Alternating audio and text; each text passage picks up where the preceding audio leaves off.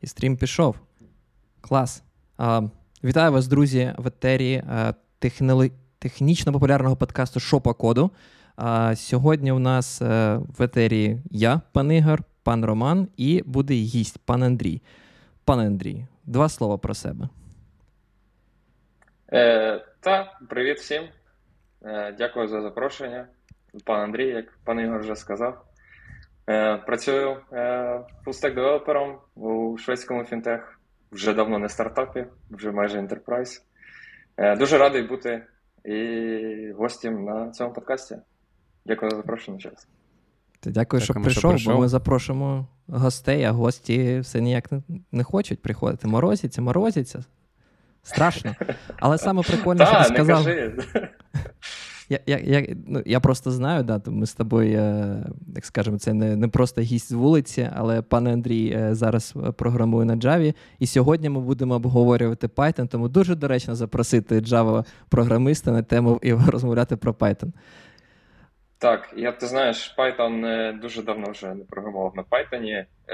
Мабуть, з тих пір, як допомагав тобі з статичним генератором веб-сторінок. З генератором статичних веб-сторінок було таке, да. Е, Тож це був Python 3.5, але як там казав один е, малоросійський е, письменник, не пишу, але подобається. Це прямо як про мене і про Rust. Але перед тим, як ми почнемо, я хочу сказати, що сьогодні у нас ювілейний випуск. Це вже 10-й епізод. Я, якщо чесно, прямо дуже-дуже сильно здивований і приємно здивований, що ми можемо робити ці випуски кожного тижня. по нагадаю, по суботах у сьомий е, вечора за Київ, за Києвом. І що в нас є підписники. Наприклад, цього тижня в нас е, ми подолали 400 підписників. Тому дякую всім, хто ставить вподобайки. Дякую всім, хто підписується на наш канал. Також не забувайте поширювати посилання е, на цей канал. І також не забувайте донатити на ЗСУ, бо завдяки їм ми можемо це робити, принаймні я, який все ще знаходиться на території України.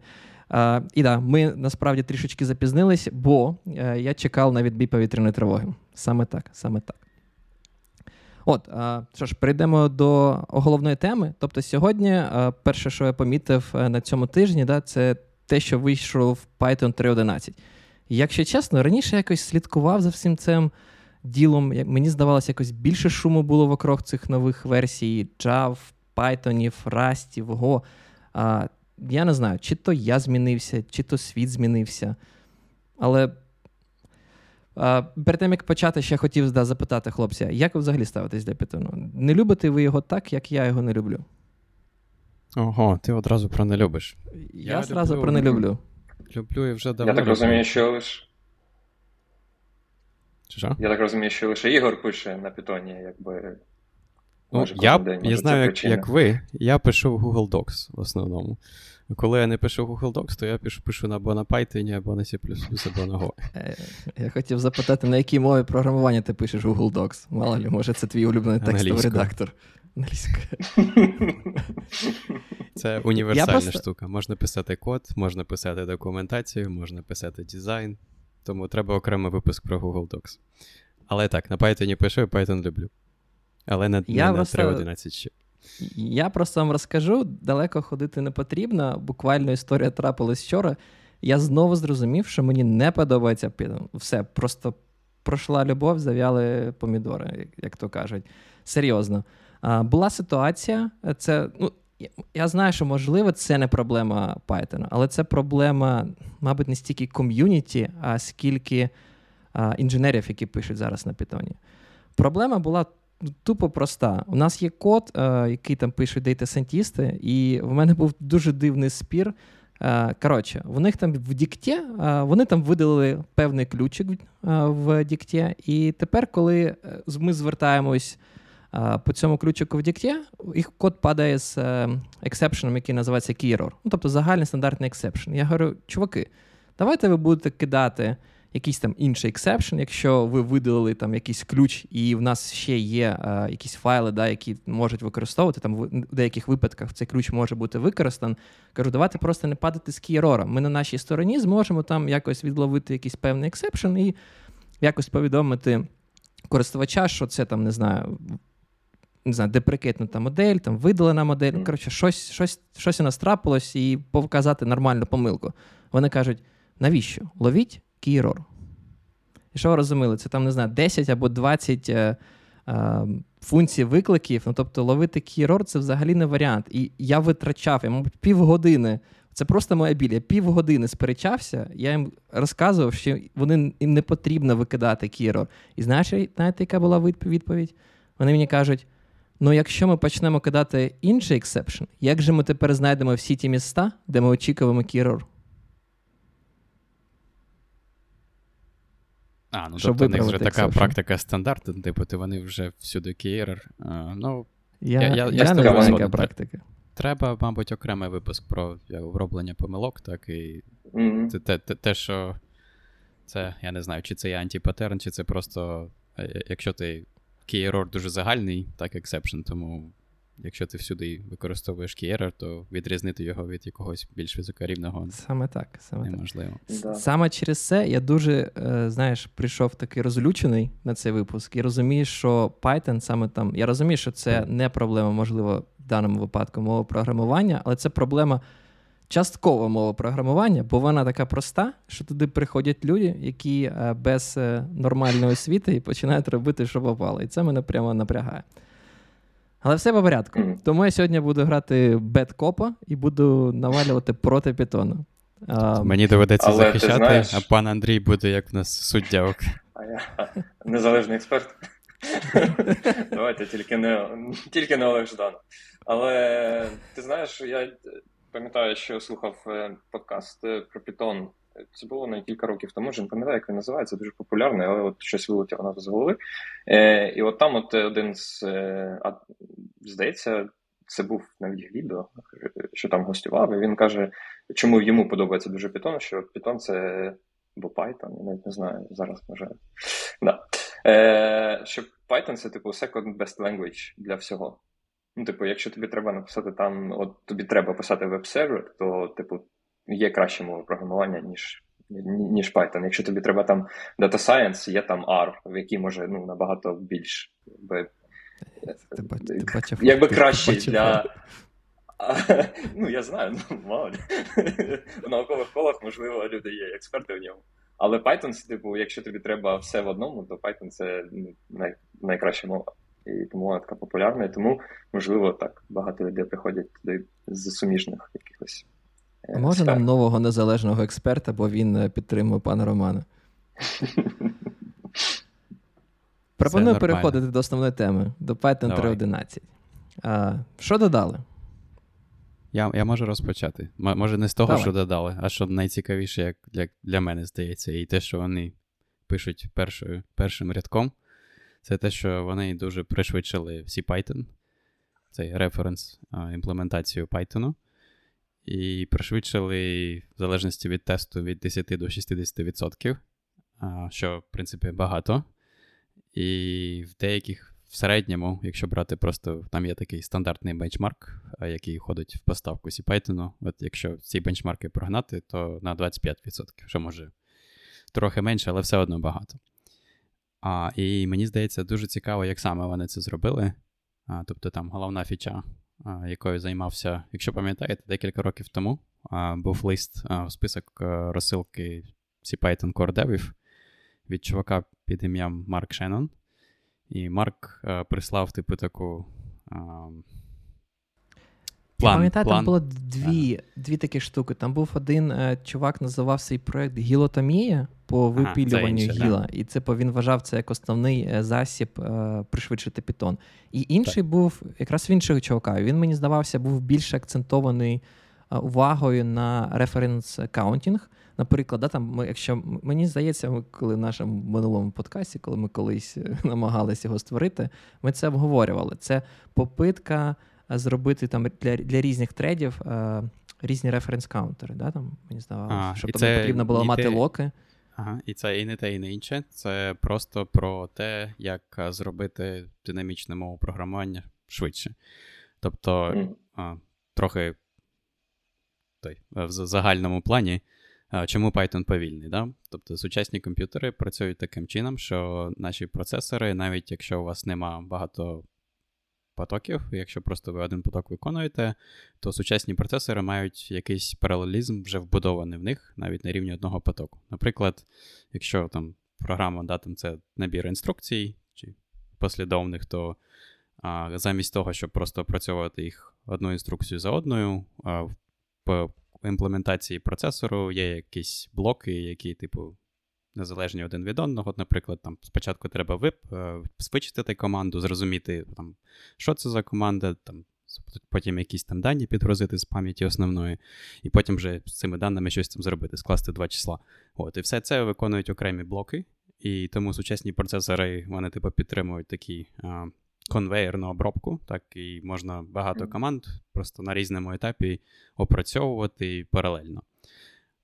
Це працює, і це, мабуть, такий найголовніша, одна з найголовніших фічей, як як, це, як зробити код швидше, але це впирається в декілька проблем.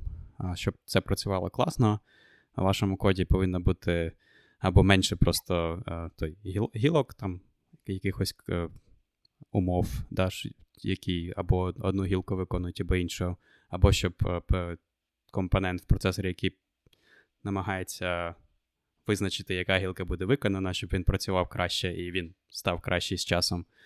А, І друге, це потрібно зменшити, типу, скільки разів ви ходите в основну пам'ять, тому що ходити в основну пам'ять дуже повільно порівняно з тим, щоб ходити в кеш процесору. Тобто там, в залежності від рівню кешу, перший, другий чи третій, і і основна пам'ять на декілька порядків змінюється швидкість доступу. Тому, якщо ви зможете зробити свої дані розмістити таким чином, щоб вони потрапляли в кеш процесору, і зможете зменшити кількість, точніше, зменшити кількість тих е, гілок. І, а, да, я забув сказати, і третє, якщо ця вся штука з конвейером, вона також працює класно, якщо у вас, наприклад, там команда там треба підгрузити дані звідси, звідси, да, і це це незалежні типу команди. Якщо у вас є щось на, на зразок треба підгрузити дані тут, щоб зрозуміти, звідки підгрузити наступні дані, то то це вже, типу, цей конвейер зупиняє. От. І це така теорія. І те, що Марк пропонує, і те, що точніше він пропонував там 2-4 роки тому, і зараз він працює в Microsoft і разом з Гідо, до речі, і вони змогли це зробити. Вони пішли... І отримати це гроші, by the way. Мені здається, вони да. десь навіть на офіційній сторінки е, що нового в CPython 3.11, там було написано, що такі-такі класні перці вони отримують гроші від Microsoft, щоб зробити Python швидким. Ну, Прямо... ти, Тут історія успіху. Чувак прислав лист, сказав, що я можу зробити CPython краще, знайшов роботу. Йому Microsoft платить якісь там гроші, мабуть, великі, і він працює разом з відео і свою ідею довів до того, що зараз все в це мержили, ну, частину мержили цього в основну гілку CPython. От, і що саме вони зробили? Молодець. так? Тобто вони фокусуються на двох речах. Вони фокусуються на тому, щоб е, переписати структури даних внутрішній CPython таким чином, щоб вони, типу, краще лягали в кеш, краще, ну, тобто, щоб вони були менше, і щоб вони були, типу більш компактно все це було розположено в пам'яті. І друге, це вони працюють над тим, щоб зробити щось на зразок JIT-компілятора, але не не, не JIT-компілятор, на, на жаль, на, при, принаймні на цьому етапі. А, мені все здається дуже круто. Я не знаю, чи читали ви чи ні, я спробую на пальцях пояснити. А, Вони називаються. А, Що саме? Про як вони називають цю фічу? Specialized Adaptive Special, Interpreter. Specializing да, Adaptive Interpreter. Да. І що вони під цим розуміють? А, Наприклад, як працює функція, там, якщо ви пишете функцію додати два числа на Python, да, там, типу, вона приймає два аргументи, A і B, і ви там пишете return A plus B. А, якщо ви використаєте модуль а, DIS, називається, типу disassemble, а він дозволяє вам подивитися байткод інструкції, тобто інструкції рівну CPython, що саме виконується. От якщо там у вас є така функція А плюс Б, то робиться, здається, чотири інструкції. Одна інструкція, щоб загрузити, завантажити значення аргументу А на стек, покласти його, аргументу Б, така ж сама інструкція. Третя інструкція скласти два аргументи А і Б. І четверта повернути це з функції. От, І оця інструкція скласти два аргументи, так, вона через те, що Python мова програмування динамічна, і ви не знаєте типи наперед аргументів А і Б, вона не може знати, да, чи це там два цілі числа, чи це два числа там з плаваючою точкою, чи це щось інше взагалі, може це два рядки. А, І тому вона, типу, написана таким чином, що вона дуже загальна. Да? І інтерпретатор, що він робить, він, типу, коли він має вже а, виконувати цю інструкцію, він, типу, дивиться на тип першого аргументу, викликає, здається, там є такі, так називаємо, е, так звані underscore add, add method, і цей add метод він, типу, перевірить, чи там, якщо це ціле число, да, то він очікує, що другий аргумент буде якесь число, і в залежності від того, яке це число, він різні інструкції CPU, типу, виконує.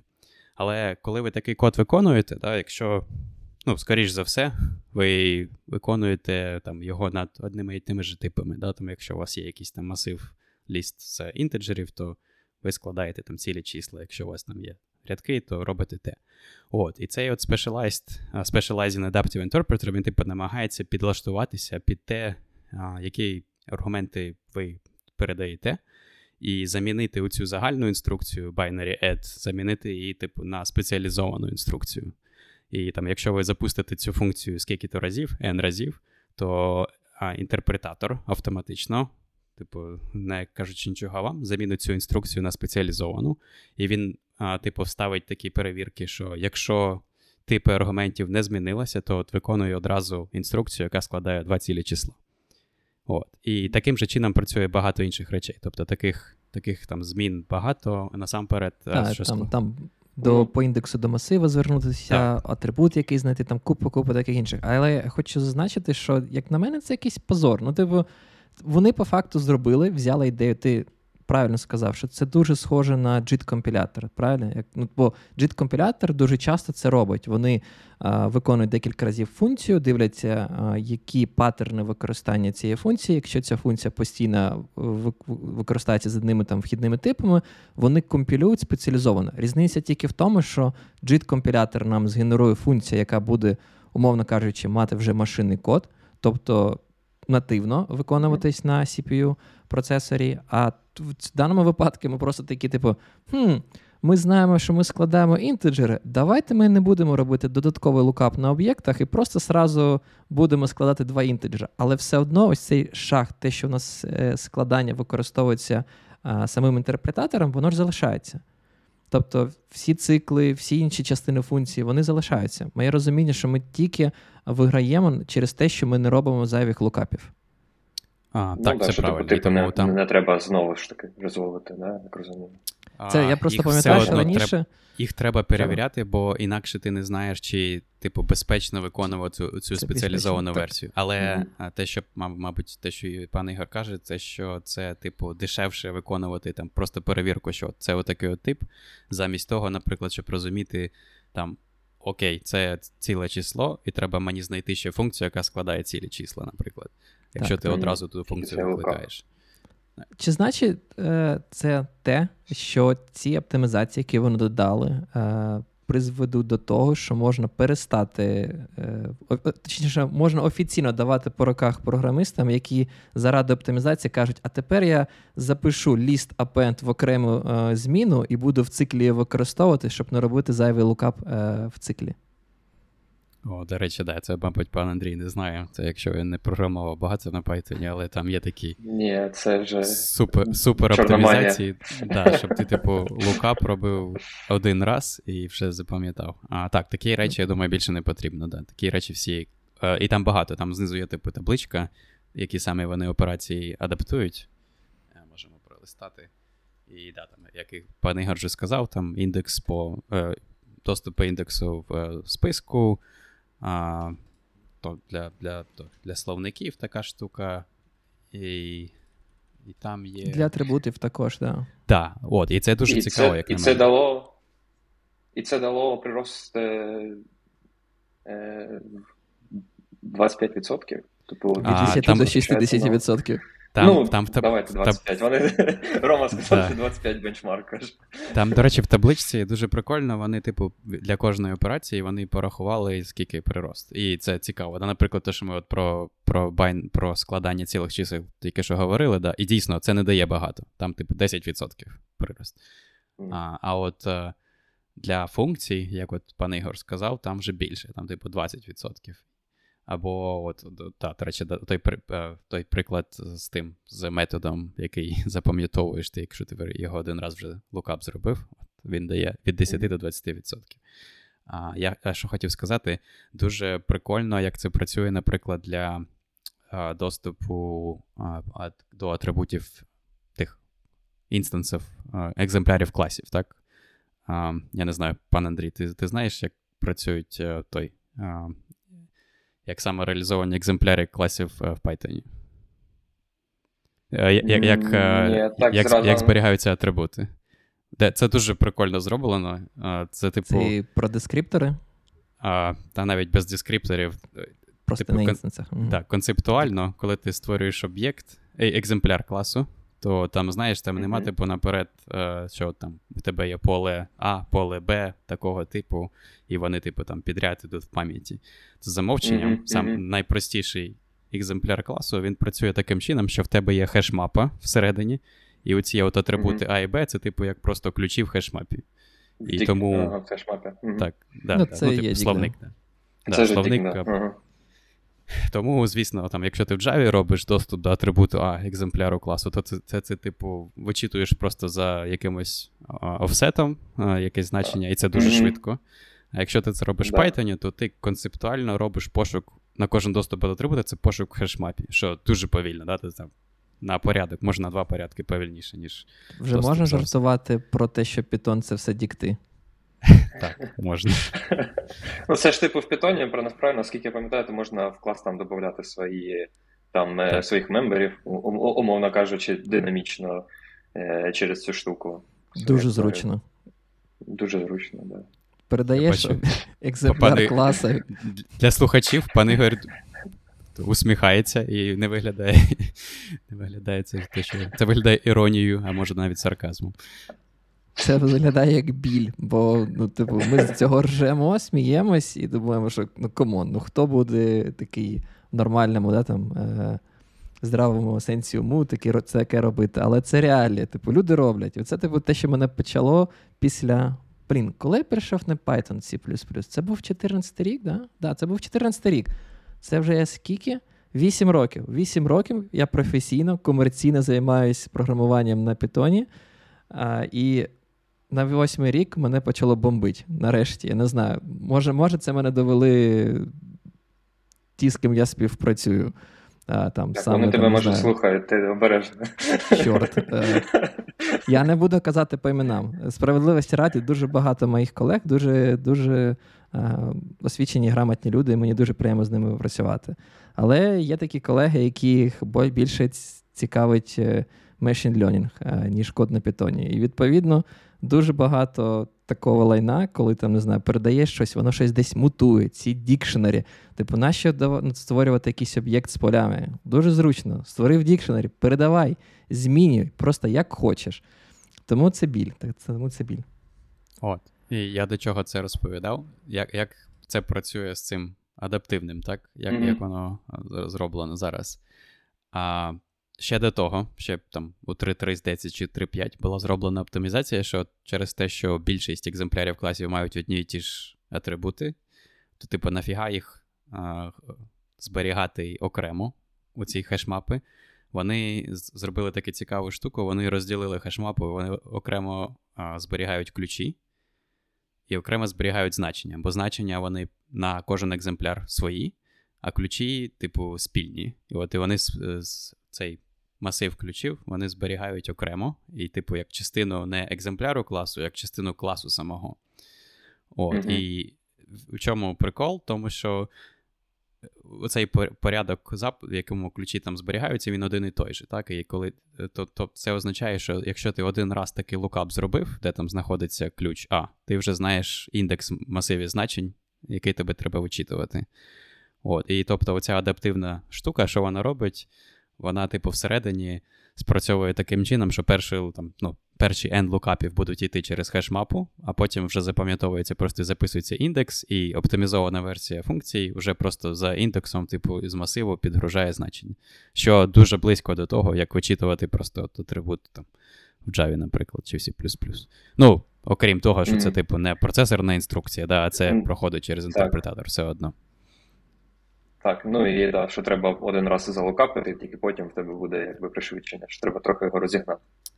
Так, там, Умовно. я, до речі, не знаю, скільки саме разів треба запускати функцію, це, типу, деталі імплементації, не не, не афішується. Mm. Чи додали вони ще щось, щоб пришвидшити uh, Python? А, Так, це от була найголовніша штука про цей адаптивний інтерпретатор. Але окрім того, вони ще зробили трохи, то що я починав про пам'ять і про компактність, і про кеші, кеші розповідати, то вони змінили, як виклики функції робляться, і це зламало, до речі, мій проєкт, про який я можу потім розказати. Да. Дай дай, дай, дай вгадаю. LLDB? Так, в мене є pet project, в якому я намагаюся написати, типу, скрипти для дебагеру LLDB, які дозволяють вам в рантаймі зрозуміти і як, типу, робити там pretty printing для об'єктів Python, чи там стек-трейси друкувати, чи щось таке. От, і Боже, цей... Пане Роман, я скільки себе пам'ятаю, стільки тебе весь світ ламає свій, твій цей скрипт. То да. пацани з LLDB тебе ламають, то тобі версії Тепер Python Марк Шеннон. ламають. Марк Шеннон мене Марк ламає Шеннон. вже третю версію Python вже, да. Тому треба мені Марку написати, мабуть. Марк, перестань мене ламати, або візьміть мене до себе. Microsoft. І платіть гроші за те, щоб я свої скрипти підтримував. Так, да, да, да, платіть гроші, щоб я підтримував скрипти. Да. От.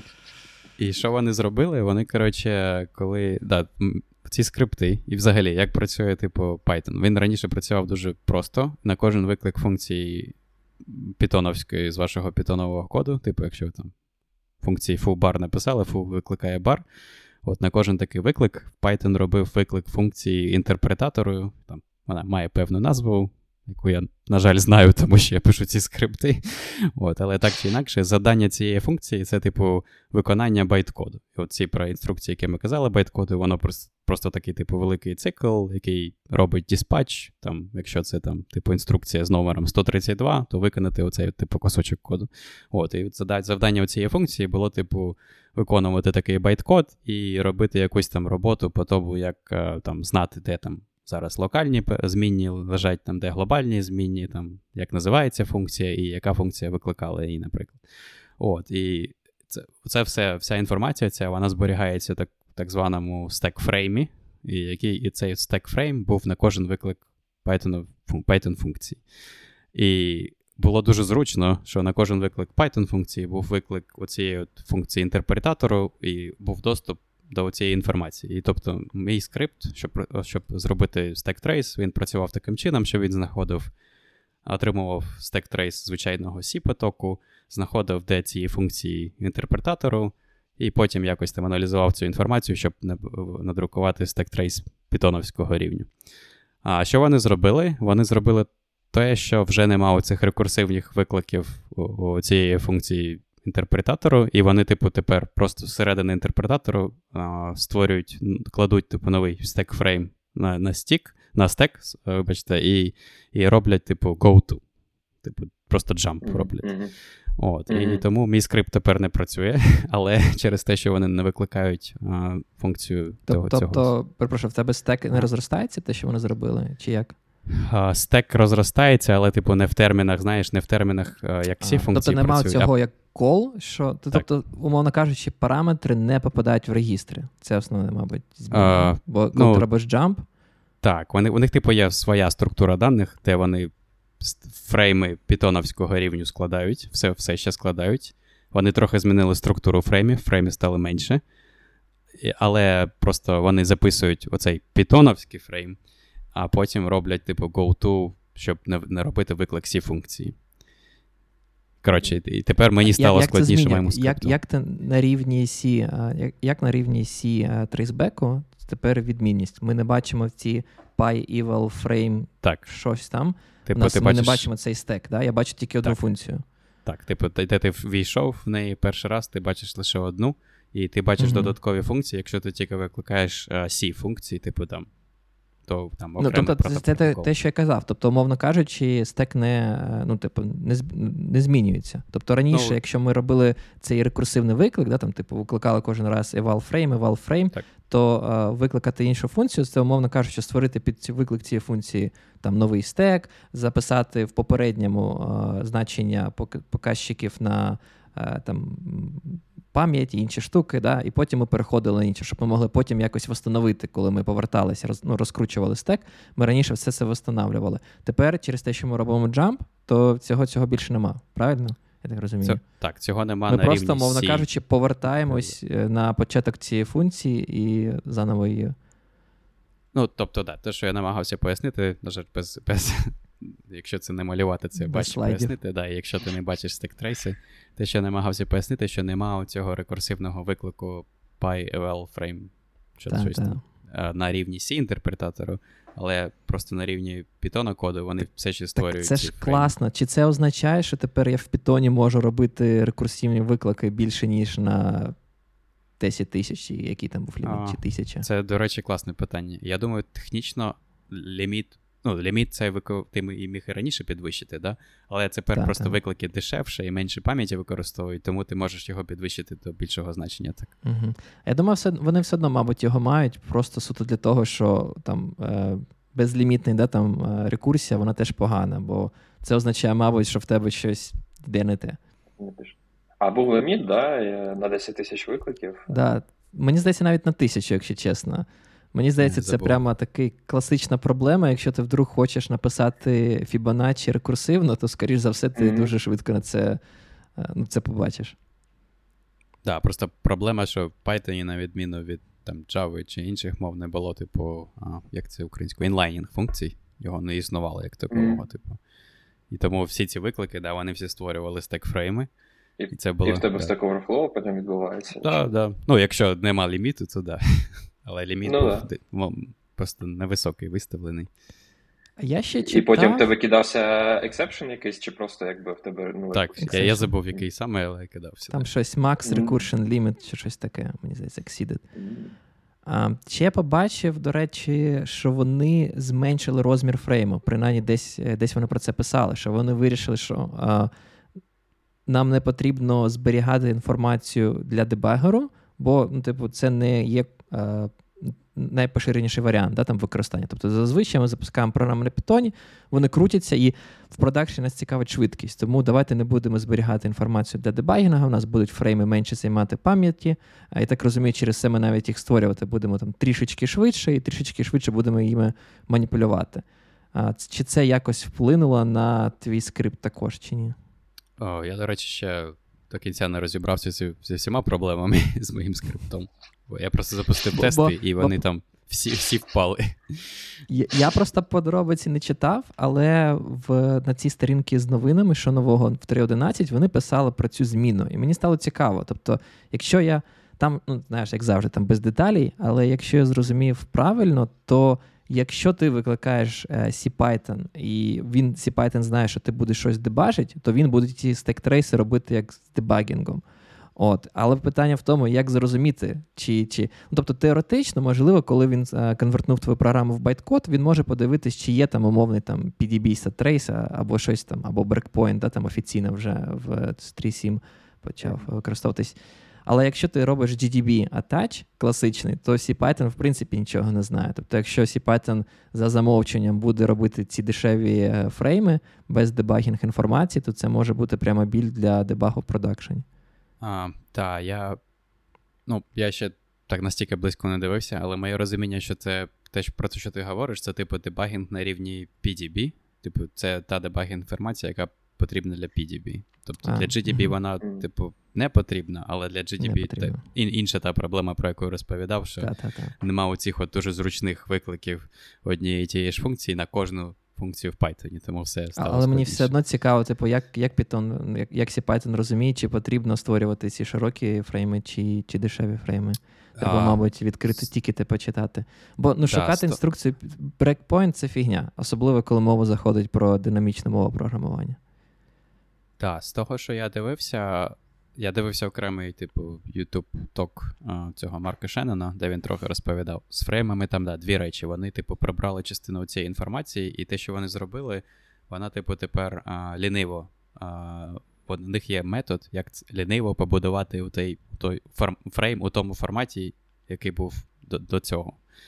От, І, типу, вони його будують лише, якщо ти там робиш там. А, знаєш, що це функція sys-print traceback чи щось там таке. От тоді вони mm-hmm. будують такий фрейм повний.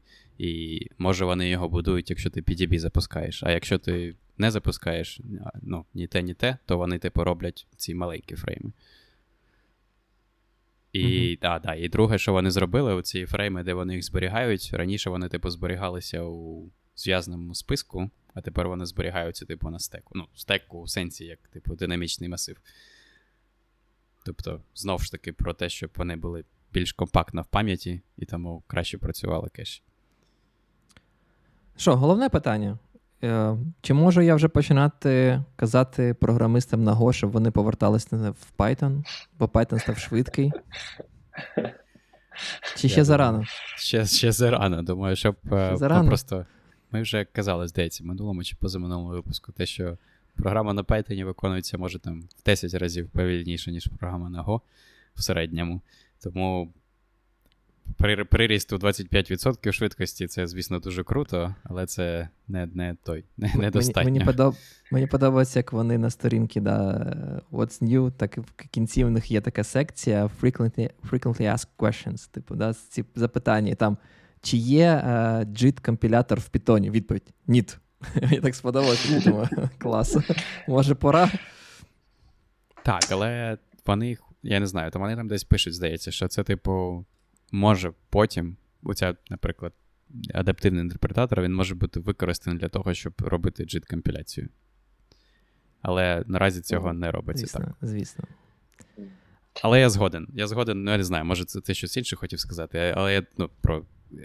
Я розумію, що ти вів до того, що так, це, звісно, круто, але це, типу, не змінює правила гри. Да? Це, типу, приріст на там 10-20% це круто, але це не не означає, що ви можете да, завтра піти і виконати ваш Rust код, чи там Go код, чи C код. Тому.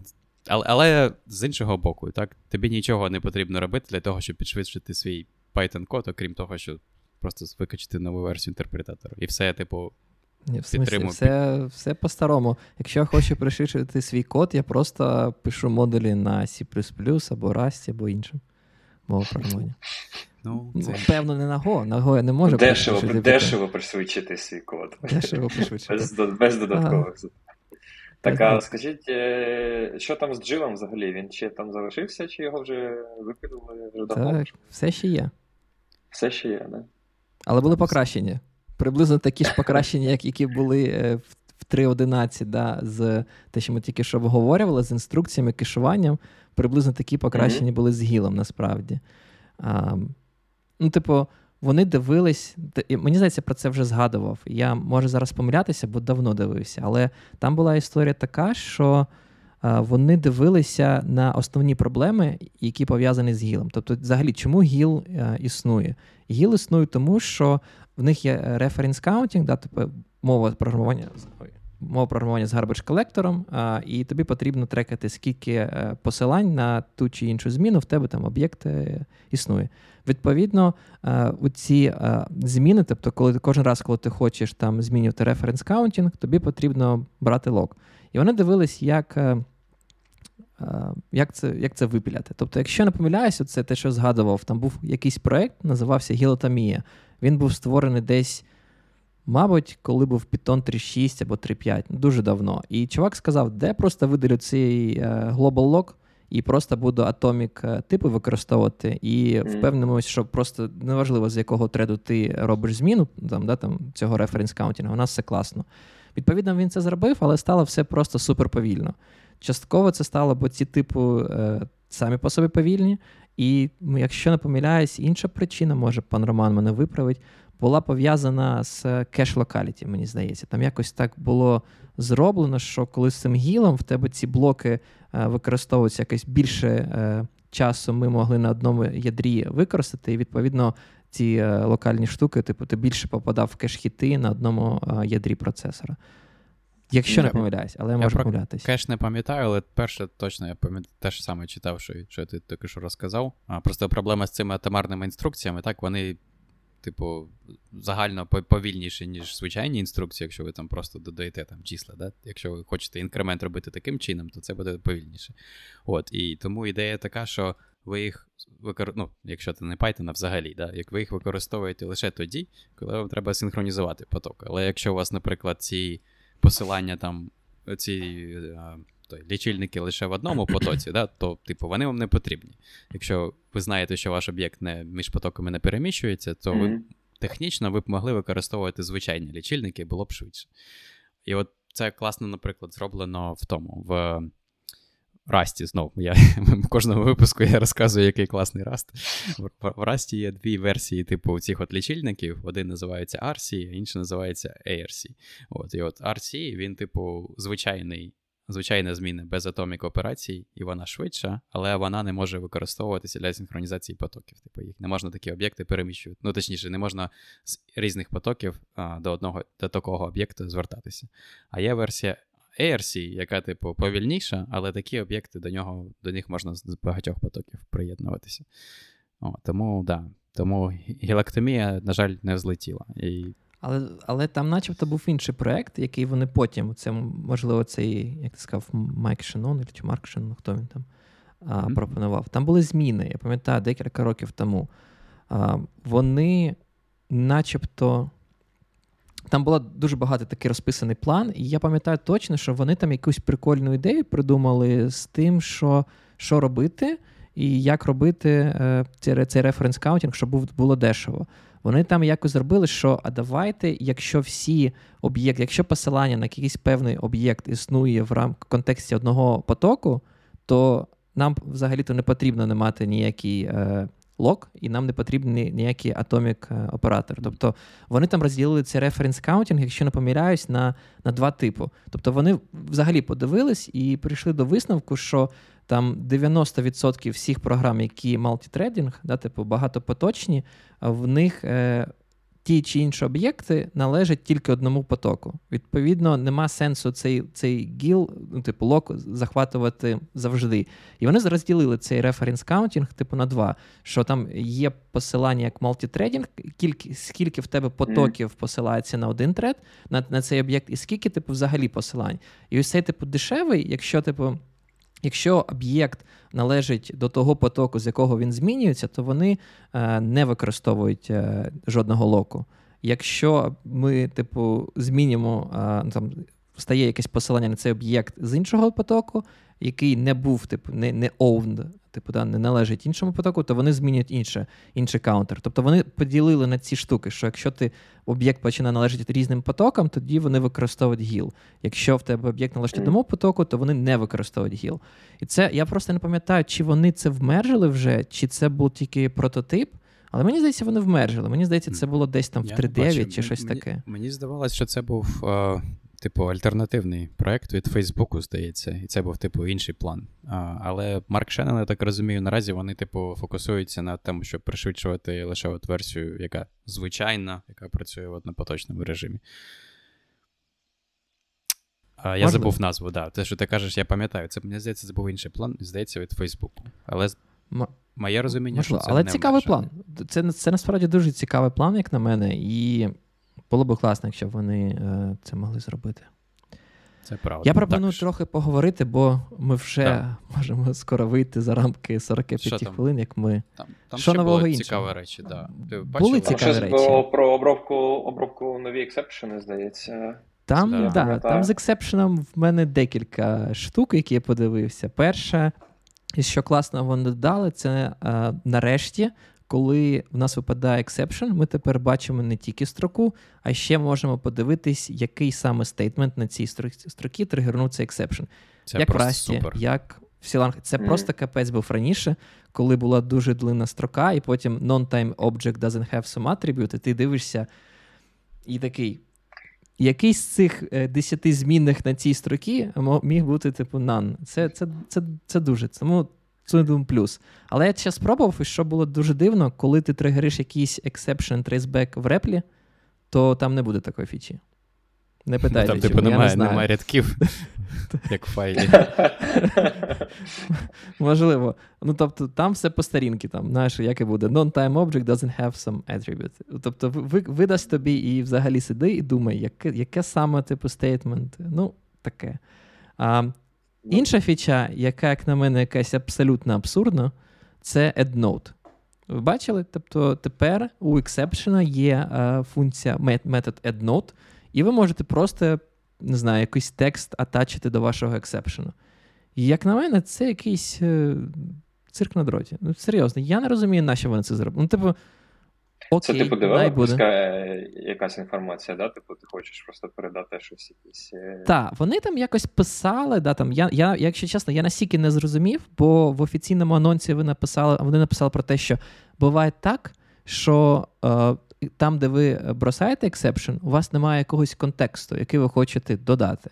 Але мені здається, всі всі вирішили цю проблему, що якщо ти хочеш зробити контекст, ти просто райсиш іншу, інший exception. Тобто інший ловиш exception, да. Інший exception, який має там, нехай буде оригінальний exception, якийсь контекст. Це це не була такою проблемою. Я навіть відкрив оригінальний PEP, який називається 0678, і почитав Motivation, який вони написали, чому вони це додали. І там теж, якщо чесно, вони мене не переконали, що це було необхідно. Тобто вони таки, таки пишуть, що, ну, наприклад, е, якщо там ви пишете PyTest умовний, е, ви хочете додати не знаю, оригінальні значення, які тригернули тригернули цей exception. Але знову ж таки, в чому була проблема? Просто рерайзнути інший exception, який там, не знаю, пайтестовський, да, там, з, з додатковою інформацією, з додатковим контекстом і оригінальним ексепшеном. І це просто потім видати і виписати. Ну, Тобто, Python ну, завжди дозволяв це зробити одним шляхом чи іншим. Я не дуже розумію, в чому прикол цих еднотів. Ну, тобто, повертаючись до тої проблеми, що ти вначалі в самому початку описував, то, типу, тепер ти будеш ловити key of error, і там буде ще якась строка. Я тільки тихо, тільки хотів сказати, пан Андрій, ти прочитав мої думки. Все, пан Ігор, ти прийдеш на роботу і тобі завтра покажуть, вже там все, все я, стало я, класно. у себе, я в себе буду такий, да, ловити такий ерор і перевіряти. А, так, а серед цих всіх нотаток. Бо, бо нотаток, до речі, може бути багато. А, це там типу лист. масив. Е... Да, це масив. лист, я буду, да, лист, я буду лист шукати срок. нотатку відповідно. Да. Це це смішно. Клас. А, Ні, ну, до речі, якщо стосовно цього невідомо, а от попередня фіча, типу, здається, все ж таки буде додавати в readability, бо е, Python дозволяє писати дуже якби стислі, якби стисло виражати те, що ти хочеш зробити однією строкою, але дебажити таке, це просто як. Е, я не знаю. Ні, звісно, звісно. Попередня фіча питань нема, це нормально. Тому Я це, да. не розумію EdNote. Наступна річ, яку вони додали, це так звані exception групи. Не знаю, читали, не читали, дивились. Я прочитав, це... але мені ніколи такого не хотілося. Я навіть погрався, якщо чесно. Я не знаю, просто щоб пояснити, що таке exception група. Exception група це можна сказати такий exception, який може містити uh, декілька ексепшенів в собі, мовно кажучи, такий супер exception. І uh, те, що вони зробили, це те, що вони додали спеціальний синтаксис для цього. По-перше, є клас exception group, який теж наслідується від базового ексепшену. Всі дочерні ексепшени на ньому можуть бути, е, ну, можна їх подивитись через атрибут exceptions. Наступна річ, що чому чим, чим ця штука дуже сильно виділяється, це те, що є спеціальний синтаксис. Тобто тепер можна писати except зірочка. І це така дуже дуже цікава штука в деякому сенсі. Наприклад, ви е, робите, е, ви кидаєте exception, exception групу, в якій міститься два ексепшени. Нехай буде type е, type error і runtime error, не знаю, або value error. Да, type error і value error. І ви, ви тепер можете написати except, зірочка, type error, і відповідно ви попадете сюди. І у вас буде оцей аргумент, який ексепшену, це буде ваша exception група, але там залишаться тільки ті ексепшени, які матчаться тому ексепшену, який ви ви наразі шукаєте і очікуєте, тобто type error. Тобто, якщо у вас exception група має type error і value error, except зірочка ви написали type error, то ви, коли коли попадете в цей accept е, блок, то у вас буде exception група тільки з type error. Тобто всі інші будуть е, відфільтровані. Це Після цього можете... да, ексепшенів. А... Після цього ви можете написати accept, е, не знаю, зірочка value error, тут же в цьому же try-блоці, умовно кажучи. І воно вам точно так же е, зробить, ну, типу, ви попадете сюди, якщо буде якийсь value error, і точно так же отримати exception групу е, тільки з value error. Із цікавості тут дві штуки. Перше, якщо ви таким чином не розпакували всі child exception, які в цьому є exception групі, то то у вас, типу, в принципі, далі полетить, е, мовно кажучи, exception група, типу, далі. Тобто вона може обірвати виконання вашого коду. Якщо ви accept е, зірочка блоками е, розпакували всі child exception, відповідно, все буде добре, і далі нічого там, ну. Виконуватись не буде. Тобто трай-блок у вас закінчився, ви будете нормально виконуватись далі. Тобто, начебто, ви, типу, ви обробили всі оці ну, exception ситуації, які ви хотіли б робити. А інша цікава особливість цієї штуки, що воно працює навіть рекурсивно. Якщо у вас є exception група, яка містить exception групу, яка містить exception групу, і в цих цих exception групах є умовний value error, і ви будете писати except зірочка value error, то воно вам цю всю ієрархію а, збереже, і value error залишиться на всіх цих рівнях. Питання, навіщо? А, знову ж таки, як пан Роман сказав на самому початку, типу, навіщо це потрібно? Бо в тебе такої ситуації не було. Ти ти взагалі ну, якось думав про це? От коли? Тривайте, можеш, я з приводу останнього не дуже зрозумів. Якщо в тебе така от ієрархія з е, типу nested так. value error, так, якщо так, ти робиш except зірочка value error, то він тобі всі value error ви, ви, витягне, чи він залишить їх? Тобто в тебе повернеться базовий uh, exception group, рутовий, так так би ага. мовити, да? І uh, value error залишиться, якщо він був в uh, рутовому accept групі. Value error залишиться в будь-якому nested, nested exception групі. А залишиться ціна, чи навпаки, ти його, типу, витягнеш? Ти його не витягуєш. Тобто кажеш, е, е, коли ти пишеш accept зірочка value error as exception якийсь, да, то ось цей exception, який ти через as написав, це не той exception, який ти хочеш витягнути. Це все одно посилання на базовий exception group, який містить е, якісь ексепшени в ньому. Тобто, якщо в тебе е, якась така плоска структура, тобто просто немає нічого нести, то це буде exception група, яка містить в собі тільки value error, бо ти на нього очікуєш в своєму а, бранчі. Цікаво. Я я чомусь думав, що воно по-іншому працює. Я думав, що кожен accept, він тип, типу розпаковує цю exception групу потроху, і, і там по порядку виконуються всі ексепти, поки ти там не дай, дійдеш до кінця. Він, він, виходить, працює двояко. Тобто він і розпаковує, але він розпаковує якби рекурсивно. Але через те, що він може достати декілько, е, да, типу, через те, що в тебе є оцей nesting, вони не повертають тобі один exception. Вони завжди тобі повертають exception групу яка містить всі ці ексепшени, які матчаться твоєму except стейтменту. Тобто, якщо був так, нестінг... Тепер...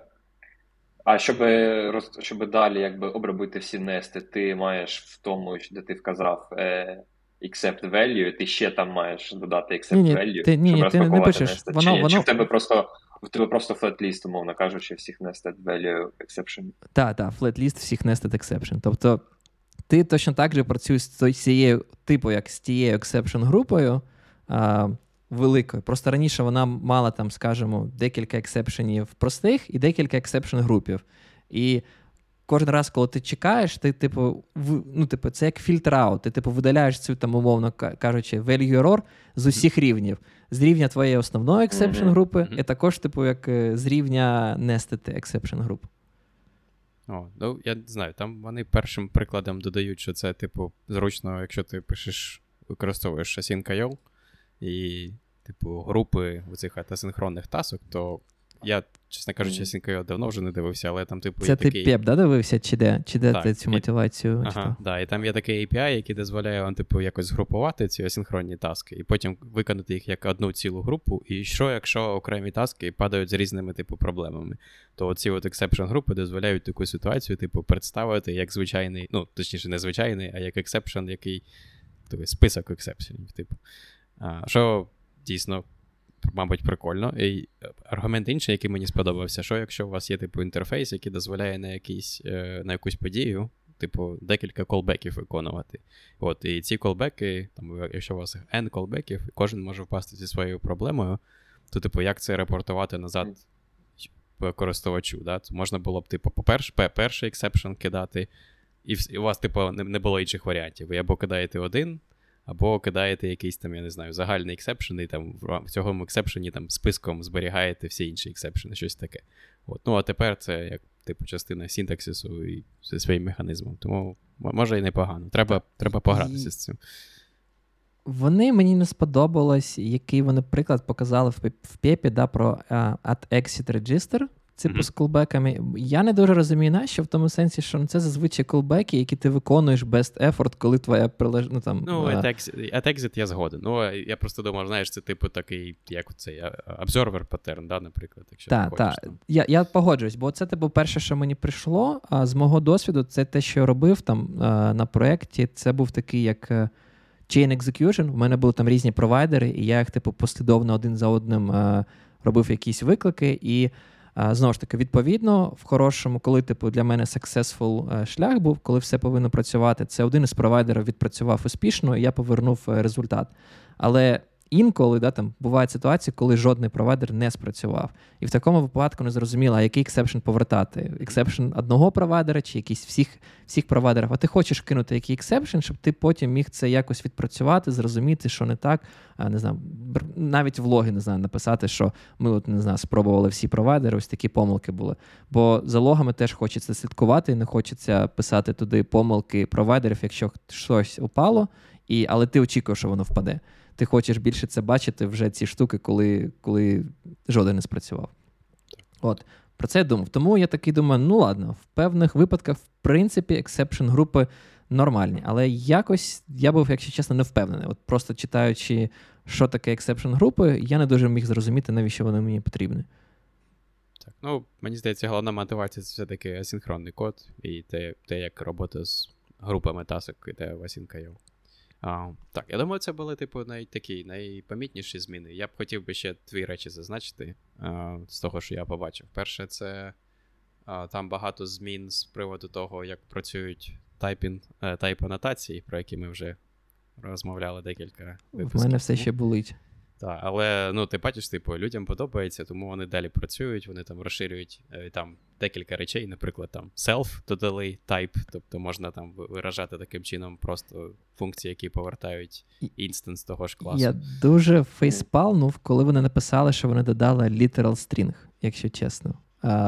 Фейспалм я кинув тому, що вони мені не сподобалось, як вони це позиціонували. Тобто, що таке literal string? Це це тип строки, але коли ти ви її е, об'являєте як літерал, тобто це не те, що там юзер веде, або вам там прилетіло через HTTP, сокет чи десь. Це просто те, що десь в коді існує як об'явлена як е, константа якась. І вони це позиціонують, е, що це protection, як захист від SQL ін'єкцій. І оце ага, позиціювання як захист від SQL ін'єкцій для мене, якщо чесно, фейспалм, бо ну. Це все одно лінтер. Жоден лінтер не може бути захистом від SQL ін'єкцій. В лінтері можуть бути баги, е, лінтер можна обійти, можна заігнорити. Це, ну, Я я думаю, що це типу. Ти не можеш на це покладатися для Ти того, не можеш на це покладатися. Ти себе від SQL ін'єкцій, маєш обробляти твій інпут, якби, ну. Піар такий, можливо, не знаю. Тому це позиціонування саме, що це типу класно при SQL ін'єкціях, мені не сподобалось, якщо чесно. Я намагаюся приклад придумати, коли б я б хотів би саме літерал отримувати, а ніщо інше. І не можу сходу придумати. SQL. Ну, тобто, SQL. вони вони, ну, вони ж кажуть SQL. Ну, ладно, то я не знаю. Це дивно, але я до того, що той, робота продовжується. І ну, щоб простіше було робити тайп-хінти, там он добав, добав, додали ще той. Можна тепер дженерики параметризувати типами. Тобто, вже вже скоро буде як Rust майже. А потім та, потім та. перейдемо від динамічних типів до статичної типізації. Статичний.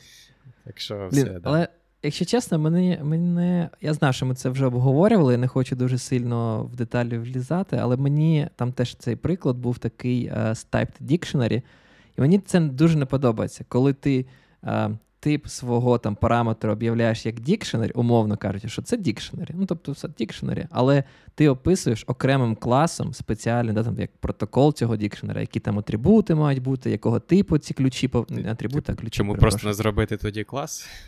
Чому просто не зробити клас? Mm. Ну, це мені так якось дивно, коли ти знаєш, е, використовуєш стандартні класи, але потім просто якусь схему суто для лінтера тут же в коді описуєш е, кодом. Це знову повертаючись до твоєї проблеми, що ти на початку сказав. А що вже, якщо вже є дікти? То зручно ж ти просто додав лінт і працюєш з тими ж діктами, не змінюєш інший код. Ну, все бачиш, ти пер, все все передбачив ти наперед. От, І, і... Ще... Да, ага. кажи. Да, вибач. У мене там буде останній пункт. Окей, я хотів. Мені, до речі, перед випуском наш а, слухач пан Володимир написав і сказав, що він у цьому списку побачив цікаву річ. А Там є багато змін. Вони не всі невеликі, але їх досить багато. Там 20 чимось змін, які були зроблені кор-девелопером, якого звуть Сергій Сторчака, і це наш співвітчизник, так, який живе в Конотопі. А, Я не знаю, чи фоловити його в Твіттері. Там, коли на початку вторгнення він там вів livestream про про кацапські танки на сусідній вулиці. От, І, коротше, якимось чином Сергій ще зміг коротше, наконтриб'ютити в Python 3.11 при всьому цьому. Тому так, да, дуже круто, що український слід в кожному Python релізі. Тому дуже поважаємо я, Сергія. Читав. Дуже багато робить. А, Вони там всі, типу, не маленькі такі зміни, але їх дуже багато в різних частинах. Я не знаю, коротше, як він знаходить на час і виглядає так, що Сергій знає просто весь Python і може там покращити що завгодно. Молодець, так. Я, я, до речі, да, теж помітив це. А, Я можу тільки наостанок е, останню річ, яку я хотів теж зазначити, те, що просто привернуло мою увагу, вона маленька, але а, я просто знаю про проблеми, і тому мені здається, це варто сказати. Вони додали таку штуку, як е, мінус P велика параметр, або а, е, зміну оточення, яка називається Python Safe Pass. Ідея в тому, що якщо ви ви запускаєте ваш Python скрипт з цим, з цією зміною оточення або цим параметром, то е, текуща, я не знаю, як це українська сказати, current working directory. Поточно. Ні, ні, текуща директорія, да, там, скажімо, нехай буде поточна директорія а, для вашого процесу, да, вона не буде додана до Python Path, і, відповідно, не будуть імпортитися неявно якісь скрипти. Вони це зробили через security причини, щоб типу ніхто не міг, умовно кажучи, там якось обійти і підкласти щось, те, що у вас є ось тут локально, і тим самим перезаписати, що імпортити. Це насправді проблема, яку ви могли бачити, в принципі, серед багатьох open, source проєктів. В якийсь момент часу багато проєктів переходили на структуру, що треба виносити код саме в директорію SRC. Це було зроблено якраз саме через те, що дуже багато проєктів, як коли вони писали інсталятор там для setup.py, да, там для інсталяції їх е, їх проєктів, е, було так, що вони тестували не те, що вони хотіли тестувати. Якісь файли в ітогі не попадали в директорію, яку вони інсталювали. І через те, що вони запускали на CI тести, там не знаю, з цієї директорії, яка текуща, да, вашого там репозиторії root, і там був е, ваш пекедж, який ви девелопите, то воно все проходило. Хоча по факту тестувався да, там, е, репозиторій, а не те, що типу, як ти інсталюєш. І мені здається, це дуже прикольно, що вони нарешті це додали і видалили ну, типу, поточну директорію із е, шляхів для пошуку. Тобто на CI тепер можна робити нормальний виклик і перевіряти. Ну, до речі, пропустив, але я точно не, не ривався на таку ж проблему, тому так круто. Um, що, будемо на цьому закінчувати? Так, да, знову у нас не вийшло 45 Чо? хвилин. Не вийшло. А, ладно, ні, є ще одна штука. А, Забув про неї сказати. Це більше, да, я знаю, перепрошую за це. Але просто мені так хотілося подивитись в очі. Це old, те, що називається Old Style String Formatting. Коли ти знаєш, оці типу використовуєш процентик і е, mm-hmm. те, що іноді називають е, C-style або printf style форматінг. Я просто дуже пам'ятаю, що поширювалася така інформація, що це, типу, старий спосіб, він деприкейтед, не треба його використовувати, але він досі є, і вони його пришвидшили, і тепер він працює так же швидко, як е, F-стрінги. І відповідно, Мені тепер цікаво подивитись в очі тим людям, які мені казали, не використовується. Це це погано. Чому погано? Жодних пояснень не було. До речі, Чим тобі це... стрінги не подобаються? Та подобається в стрінги, в принципі. Але мені і старі, але мені старі штуки подобаються. Мені особливо Просто... подобається, що ну я не знаю, так може люди не використовують, як я використовую, але то, що там можна писати будь-який типу експрешн, не обов'язково просто назву змінної. Ти можеш там написати там точка, mm. щось там, power, там щось щось зробити. там. Ні, так це класно, це мені подобається, так. Да. А, Я що хотів сказати, цьому... саме цю зміну зробив Сергій. Так що, Ігор, а. Сергій тебе виручив. Так, да, Сергій, якщо ти будеш дивитися цей випуск, дуже тобі дякую. Бо мені подобається print F-Style форматінг набагато більше, ніж формат. Ну, формат насправді теж в деяких сенсах, але коли мені хочеться просто відформатувати, не знаю, там одну штуку вставити всередині, мені здається, формат е, синтаксис е, занадто вербовс. Я би хотів би, щоб було простіше. Будемо закінчувати? Так, дякуємо пану Андрію, що зайшов. Приходь ще. Так, Може, ми все-таки на Java. Ми ми, ми хотіли Java, але пан пан, пан Руслан, наш спеціаліст по Java. Тоді обов'язково про Java можемо е, поговорити якось. Е, пан Андрій, при, вам вам завдання. Придумайте тему і будемо е, розжинати. Я там буду я там буду сидіти і такий. Ну що, я на Java писав дуже давно. Java 6. Так, професор пам'ятає. Це ще у вас все ще Java 6, да? мені здається. Тоді нам, вам до нас. Ми йдемо до вас. так.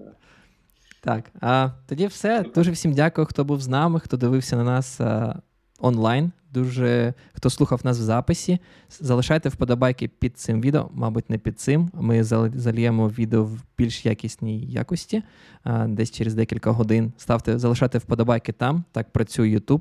Залишайте коментарі. Якщо хочете до нас в гості, пишіть нам, не соромтесь.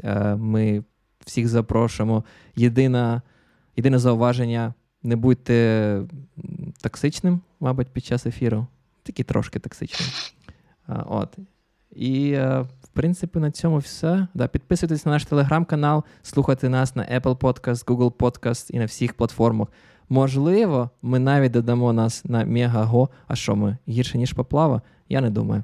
А, На цьому все. А, дякую, що були з нами. Бувайте. Всім дякую, пока. На все добре.